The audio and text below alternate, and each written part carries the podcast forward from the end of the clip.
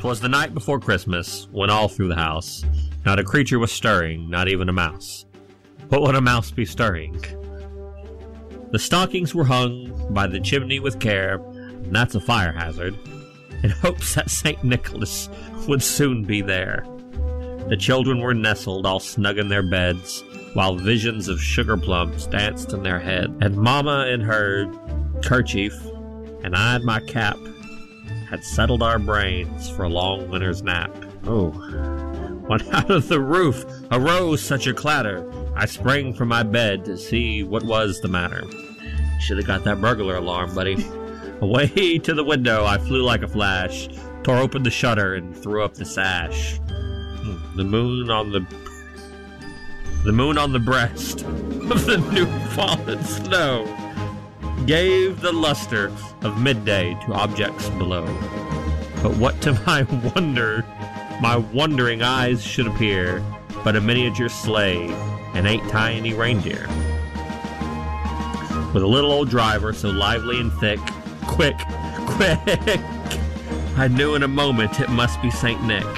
More rapid than eagles, his course they came, and he whistled and shouted and called them by name. Now Dasher, now Dancer, now Prancer and Vixen. Oh, Comet on Cupid, on Donner and Blitzen. Ah, My dyslexia is messing with me so bad. Now Dasher, now Dancer, now Prancer and Vixen. On Comet, on Cupid, on Donner and Blitzen. To the top of the porch, to the top of the wall. Now dash away, dash away, dash away all. As dry leaves that before the wild hurricane fly, when they meet with an obstacle mount in the sky. So up to the house top the coursers they flew, with a sleigh full of toys, and St. Nicholas too.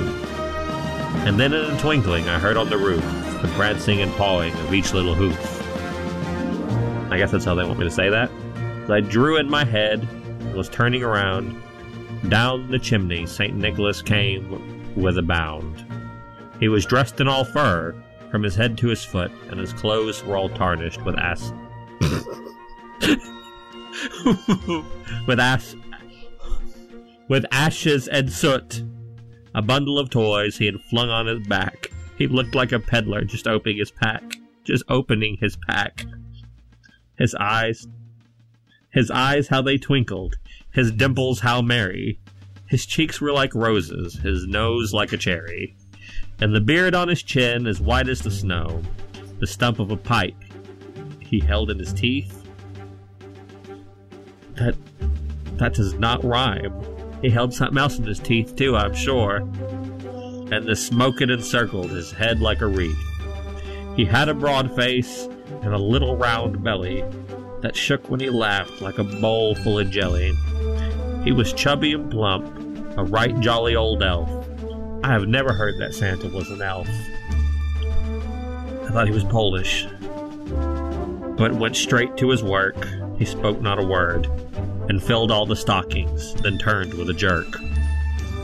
And laying his finger side of his nose, giving a nod up the chimney he rose. he sprang to his sleigh, to his team gave a whistle, and away they all flew like the down off a thistle. But I heard him exclaim, ere he drove out of sight, Merry Christmas to all, and to all a good night. A brief note about the author of the poem, Clement Clarke Moore's famous poem, which named A Visit from St. Nicholas, was published for the first time December 23rd, 1823, in a New York newspaper, The Sentinel. Merry Christmas. I'm not supposed to. They're probably going to kick me out of the synagogue. I'm not worried about it. I'll see y'all.